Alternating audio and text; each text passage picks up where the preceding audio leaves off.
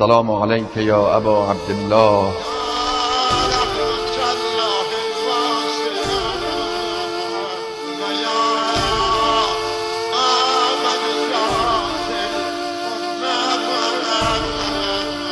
با نوای کاروان، استاد شهید مرتضی مطهری، با موضوع توبه مردانه. الم یعن للذین آمنوا ان تخشع قلوبهم لذکر الله و ما نزل من الحق. آیا نرسیده است اون وقتی که دل مردم با ایمان، دل مردمی که ادعای ایمان میکنند، آیا نرسیده اون وقتی این دلها نرم بشود برای پذیرش یاد خدا؟ آیا قساوت قلب تا کی؟ غفلت تا کی؟ بیخبری تا کی؟ خوابیدن تا کی؟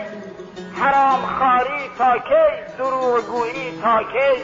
غیبت کردن تا کی؟ شرابخواری تا کی؟ قماربازی تا کی؟ معصیت تا کی؟ کی اون وقتی این صدای خدا؟ مخاطبش ما مردم هستیم. خدا داره به ما میگوید کی ای بنده من، ای مسلمان، اون وقتی که این دلتو میخواد نرم بشود برای یاد خدا، خاضع و خاشع بشود برای یاد خدا، اون وقتش کی میخواد برسد؟ بابا به خود بیای، یه ذره فکر بکنی.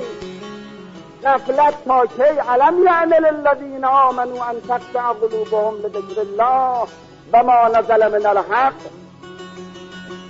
آیا نرسیده اون وقتی که این دلهای ما خشوع پیدا کند، خاضع بشود، نرم بشود برای یاد خدا، به این قرآن حقی که از جانب خدا نازل شده است اعتنایی بهش بکنیم، توجه بهش بکنیم، به تعلیماتش توجه بکنیم. های محرم بیاد، ماه رمضان بیاد، محرم، زمستان بیاد، تابستان بیاد، بهار بیاد، پاییز بیاد، دلمون حتی اکثر خوش باشه که بریم پیر جلسه ای شرکت بکنیم، یا یک کلمه مثلا یک قطره اشک بریزیم یا نریزیم. والله اینا کافی نیست. یه فکر اساسی باید کرد، یه فکر اساسی به حال خودمون بکنیم، به حال اسلاممون بکنیم. بچه‌هامون از دست رفتن، پسرهامون از دست رفتن، دخترهامون از دست رفتن، جامعه‌مون از دست رفت. فکری بکنید بابا جون، توبه بکنید. فرمود اولش اینه که روحت آتش بگیرد، روحت مشتعل بشود، خودت رو غرق در حسرت ببینی، خودت رو غرق در ندامت و پشیمانی ببینی. این چشم کورت به روی گناهان خودت باز بکن، یه محاسبت اعمالی برای خودت درست کن، حسابت خودت بکش.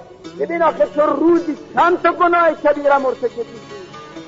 گفت جد تو آدم بهشتش جای بود، قدسیون کردند بهر او سجود، یک گناه ناکرده گفتندش تمام. مذنب برو بیرون خرام، تو طمع داری که با چندین گناه داخل جنت شدی ای روسیا. فرمود شرط اولی کنه. شرط دوم چی؟ العزم علی عدم العوف. یک تصمیم مردانه، یک تصمیم جدی که دیگه من تکرار نمی کنم این عمل ناشایست را. البته شما را مایوس نکنم. اون شعری که خوندم مال شیخ بهایی، نگید آقا پس کار ما از کار گذاشت. نه، لا تقنطوا من رحمت الله، از رحمت الهی مایوس نباشید، برگردید. هر چه گناه دارید برگردید، خدا میپذیرد.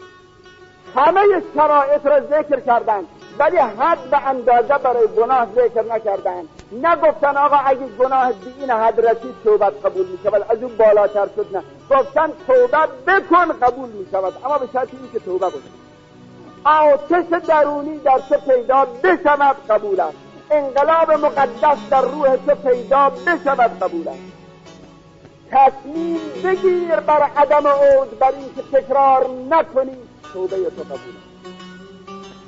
اما به شرط این که تسلیم باشه، نه اینکه این دبیه دیشینی یک نصرشی با خودت بکنی و بعد دیگه عجب واسه بدی داری معظم سر حسینی یا که رفتی بیرون فراموش بکنی، این به درد نمیخوره. این بیشتر امام فرمود این که کسانی که هی استغفار میکنن و باز گناه را تکرار میکنن، این استغفارشون بدتر از استغفار نکردن، چون این مسخره کردن توبه است، استهزاء است، استهزاء خدا، استهزاء جورا. این دوتا رکن توبه است، ندامت، حسرت، اشتعال درونی، ناراحتی از گذشته، پشیمانی کامل از گناهان، و دوم تصمیم قاطع و جدی برای تکرار نکردن. اما دو تا شرط هم داره. یک شرطش این است آقا حقوق مردم را باید برگردید. حق الناس، خدا عادل است، از حقوق بندگان خودش نمیگذرد. یعنی مال مردم خوردی باید یا اون مال را برگردانی به صاحبش یا لااقل راضی شد.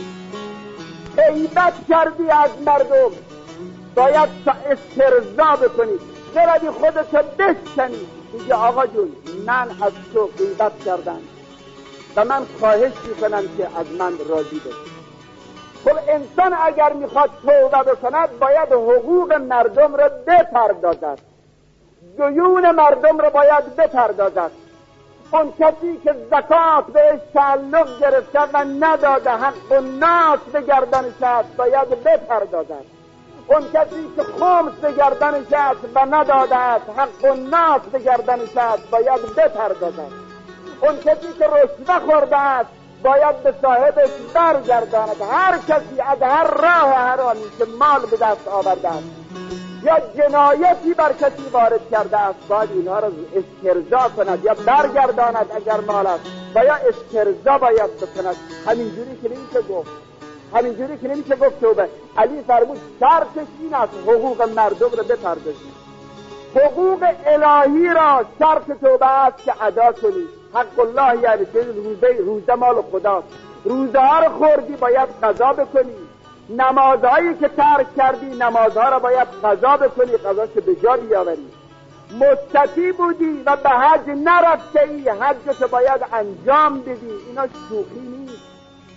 در مسئله حج وارد است که اگر کسی مستطیع بشود به هیچ عذر شرعی نداشته باشد، یعنی استطاعت طریقی داشته باشد، از نظر راه مانعی نباشد، استطاعت مالی داشته باشد، امکانات ثروتی بهش اجازه بدهد، استطاعت بدنی داشته باشد، مریض نباشد که قدرت رفتن نداشته باشد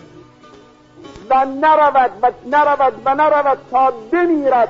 وقت مردن چنین کسی مسلمان از دنیا نخواهد رفت. فرشتگان الهی میان بهش میگن تو که این رکن اسلام به جان آوردی، حالا این مخیر هستی، ما این شئت یهودیان به این شئت نصرانی یا بمیر. میلت هست میخوای یهودی بمیر، میخوای نصرانی بمیر، تو دیگه نمیتونی مسلمان بمیر. با نوای کاروان، محصولی از رادیو مترو.